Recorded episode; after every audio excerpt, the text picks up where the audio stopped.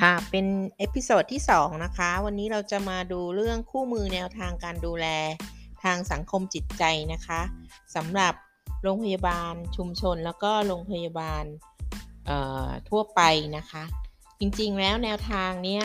เราได้จัดทำขึ้นมานานแล้วนะคะ แต่ก็มีการมานั่งนั่งเขียนใหม่ เพื่อทำให้เหมาะสมกับสถานการณ์นะคะแนวทางในการที่จะให้ดูแลสังคมจิตใจเนี่ย มันก็จะต้องได้ทำในทุกกลุ่มวัยนะคะ เพราะว่าระหว่างโควิดเนี่ยเราก็พบว่าทั้งทั้งวัยตั้งแต่วัย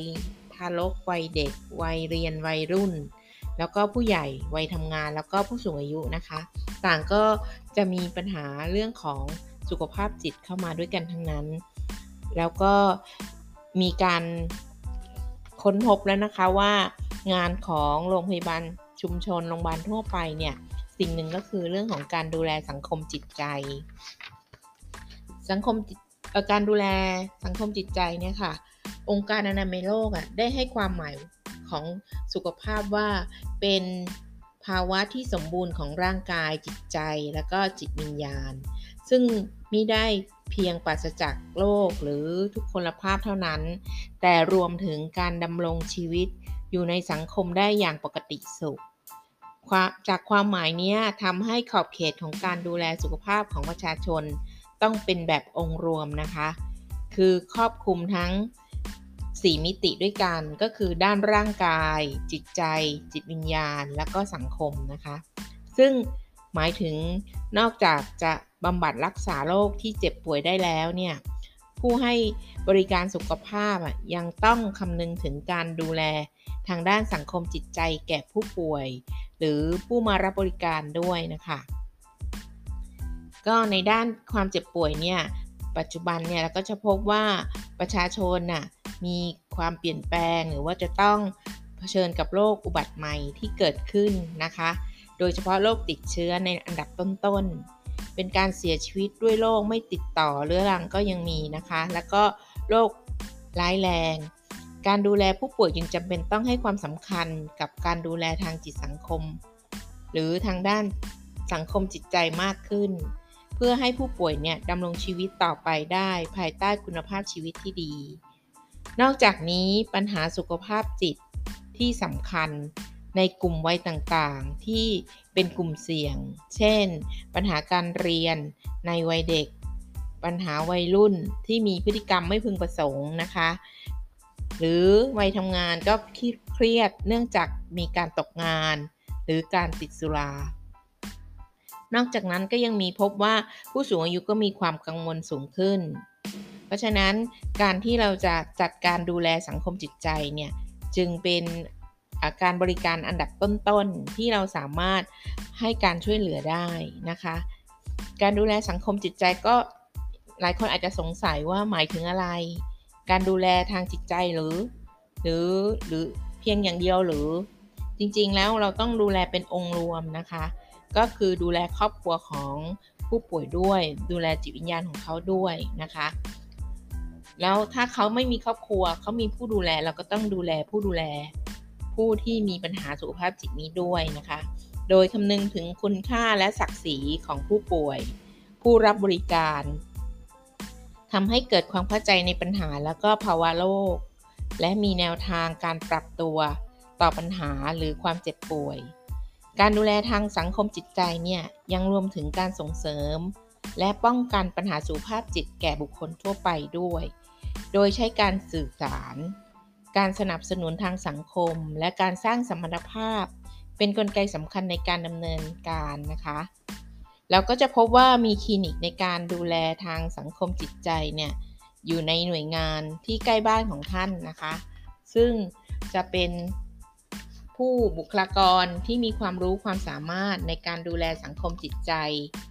แล้วก็สามารถดำเนินการให้ความรู้ ให้การปรึกษา ให้บริการกับบุคคล ทุกกลุ่มวัยแล้วก็ทั้งในและนอกโรงพยาบาล โดย รอบคลุมถึงการส่งเสริมป้องกันปัญหาสุขภาพ ตามคำนิยามขององค์การอนามัยโลกนะคะ เพื่อนำไปสู่คุณภาพชีวิตที่ดีขึ้น ทั้งด้านสังคม จิตใจของประชาชนด้วยนะคะเราก็จะพบว่าการดูแลสังคม ดูแลทางด้านสังคมเนี่ย เราจะต้องดูแลเป็นองค์รวม 5 ด้านด้วยกันนะคะคือด้านร่างกาย ก็หมายถึงการสนับสนุนให้ผู้ป่วยหรือผู้รับบริการ มีปัจจัยพื้นฐานที่จำเป็นครบถ้วน เช่น โภชนาการที่ดี มีที่อยู่ที่ถูกสุขลักษณะนะคะ การเข้าเข้าถึงบริการสุขภาพ เพื่อให้ผู้ป่วยและผู้รับบริการ มีร่างกายที่แข็งแรงสมบูรณ์ ต่อมานะคะ ด้านอารมณ์ ก็หมายถึงส่งเสริมให้ผู้ป่วย ผู้รับบริการ มีความเข้มแข็งอดทน สามารถควบคุมอารมณ์ตนเอง เมื่อมีสิ่งที่มากระทบจิตใจได้ ด้านที่ 3 ก็คือด้านจิตใจนะคะ หมายถึงการส่งเสริมให้ผู้ป่วยหรือผู้มารับบริการเนี่ยมีสภาพจิตใจที่โปร่ง โล่ง ลดความทุกข์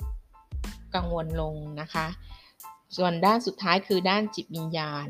หมายถึงการส่งเสริมให้ผู้ป่วย ผู้รับบริการเนี่ยมีความยึดเหนี่ยวทางจิตใจ ตามความเชื่อ ความศรัทธา เพื่อให้มีเป้าหมายในชีวิตและมีมีความหวัง ด้านสุดท้ายนะคะ ด้านสังคม ก็หมายถึง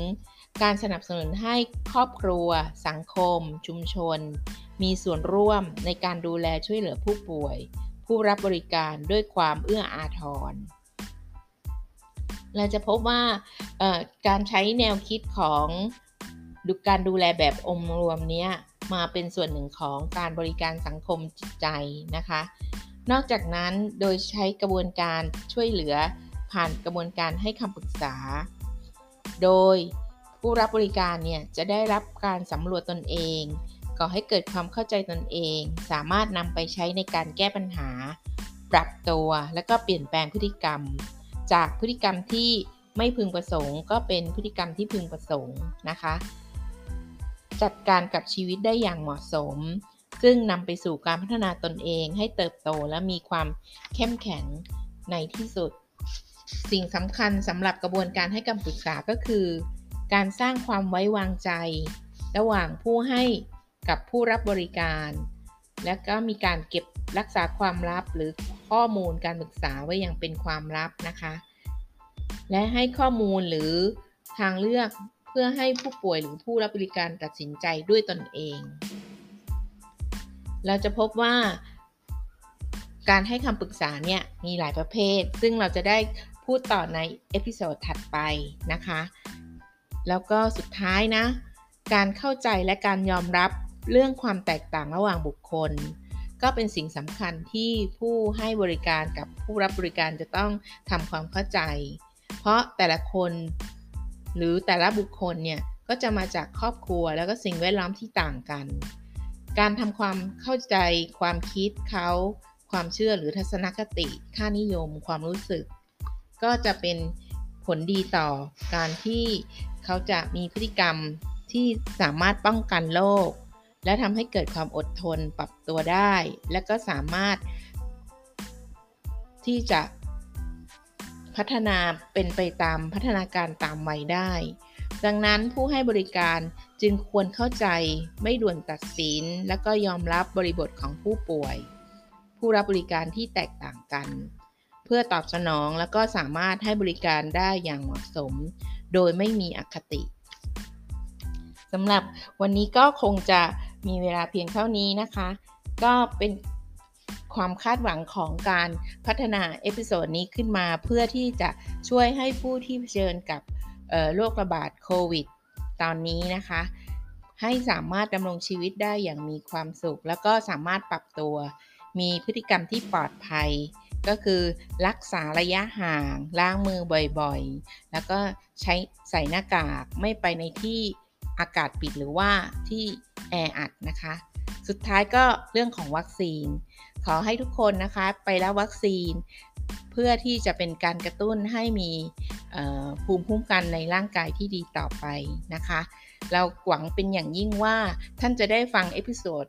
ถัด ๆ ไปต่อไปนะคะ ถ้ามีความสนใจอยากจะรู้เรื่องนี้ มากยิ่งขึ้นนี่ก็เข้าไปที่คลังความรู้สุขภาพจิต กรมสุขภาพจิตนะคะ ก็จะทำให้มีความรู้มากขึ้นในเรื่องนี้ด้วย ขอบคุณค่ะ